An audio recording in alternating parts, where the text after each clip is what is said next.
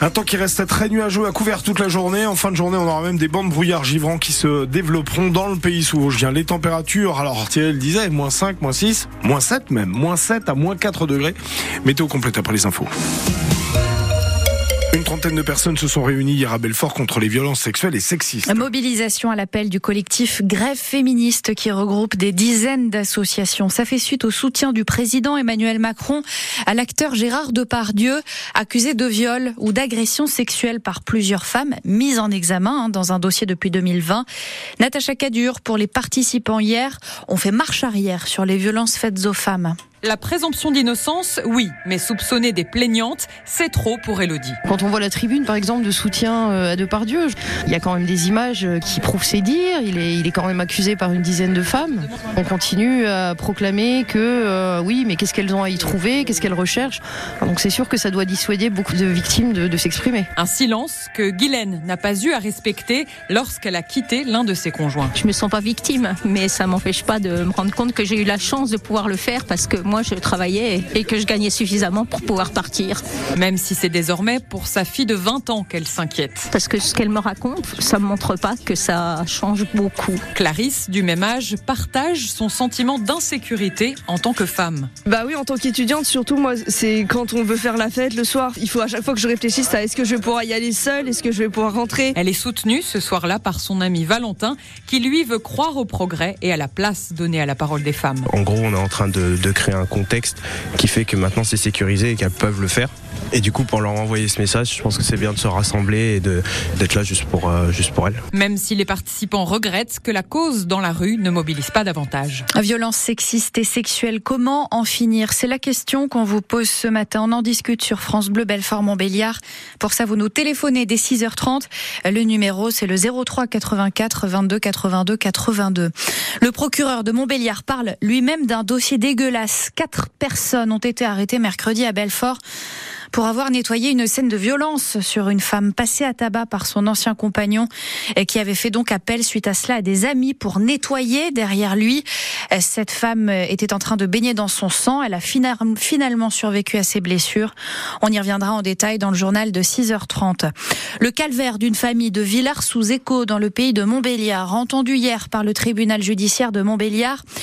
Cette famille a été harcelée pendant un an par les locataires au premier étage de leur maison. Insultes, dégradations, nuisances sonores, l'horreur, Christophe Beck. Un cauchemar absolu qui aura duré 12 mois pendant lesquels le couple de trentenaires qui loue l'appartement du premier étage de cette maison de Villars-sous-Écho harcèle ses propriétaires, jette des projectiles dans la cour, multiplie les tapages de jour comme de nuit, fait aboyer les chiens et défonce la pompe à chaleur. Le comble de la perversité selon l'avocate des malheureux logeurs. Le couple malveillant est allé jusqu'à consulter une vidéo YouTube intitulée Comment embêter ses voisins pour diffuser ensuite sur une enceinte des bruits de marteau pendant 19 heures. Mauvais payeur, le couple finit par être expulsé, mais il prendra le soin de détruire méthodiquement l'appartement du sol au plafond en le couvrant d'excréments et de tags insultants. À l'arrivée, une famille psychologiquement détruite par ce cauchemar. Le jugement est à la hauteur du calvaire. Absent à la barre, le couple est condamné à 18 mois de prison ferme pour l'homme, 12 mois pour la femme. C'est 6 mois au-delà des réquisitions du ministère public. Les précisions signées Christophe Beck. On vous avait parlé sur France Bleu Belfort Montbéliard du lynchage de cet homme de 20 ans retrouvé agonisant au bord de la route départementale 47 près de Danjoutin. C'était le 7 décembre. Il avait été roué de coups en pleine rue à Belfort, quartier des Glacis. Et il est mort quelques jours plus tard au CHU de Besançon. Eh bien, un jeune de 17 ans s'est présenté de lui-même avant-hier au tribunal judiciaire de Montbéliard. Il était effectivement recherché pour son implication dans ces faits. Il a été mis en examen et placé en détention provisoire. Le loueur de ski La Cabane à la Gentiane s'est vu rejeter son recours contre le SMIBA, le syndicat mixte.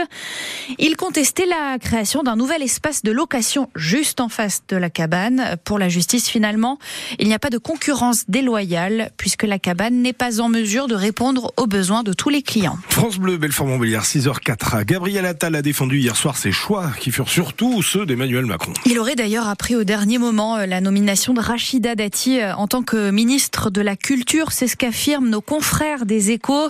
Invité du 20h de TF1, il a répondu aux principales critiques, Maxence Lambrec. Rachid Dati est mis en examen. Pour corruption et trafic d'influence passif, mais ça n'est pas un problème. Mise en examen, ça n'est pas une condamnation. Et on a eu encore des exemples récents. Référence à Éric Dupont-Moretti, relaxé fin novembre. Cela reste une première de nommer quelqu'un déjà inquiété par la justice. C'est une femme qui toute sa vie s'est battue pour obtenir ce qu'elle voulait obtenir. Amélie Oudéa Castera décroche, elle, éducation, sport et JO. Ce n'est pas trop. J'ai toute confiance en elle pour mener euh, ce chantier. Et vous savez, il y a aussi beaucoup de cohérence entre les sports et l'école. Est-ce la fin du en même temps avec cinq anciens LR en tête d'affiche Officiellement, non. Vous avez des personnalités qui ont une sensibilité de gauche. Je pense à Éric Dupont-Moretti, le garde des Sceaux, à Stéphane Séjourné qui a été nommé euh, ministre des Affaires étrangères. Un choix par défaut puisque l'ex-LR Christine Lagarde a été approchée, mais la patronne de la Banque Centrale Européenne a décliné. On proposerait d'être la reine de Prusse, je dirais non en ce moment. Je suis en mission. C'était hier soir sur France 2. Quant à la promesse d'une baisse d'impôts de 2 milliards pour les classes moyennes, elle tient toujours. Le président s'est engagé et évidemment on sera au rendez-vous de son engagement, bien sûr. Sans donner d'échéance, Bercy n'en veut pas l'an prochain. Moi ce que je veux c'est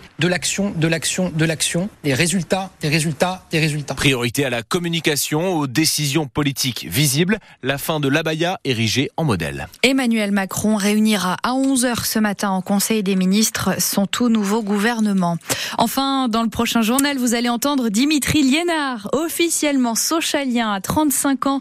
L'ancien capitaine de Strasbourg s'est engagé pour une saison et demie avec le FC Sochaux-Montbéliard, le club de sa région. Le joueur qui a grandi à Sermamani et qui est passé aussi par l'ASM Belfort vient boucler la boucle, vient de boucler la boucle de sa carrière.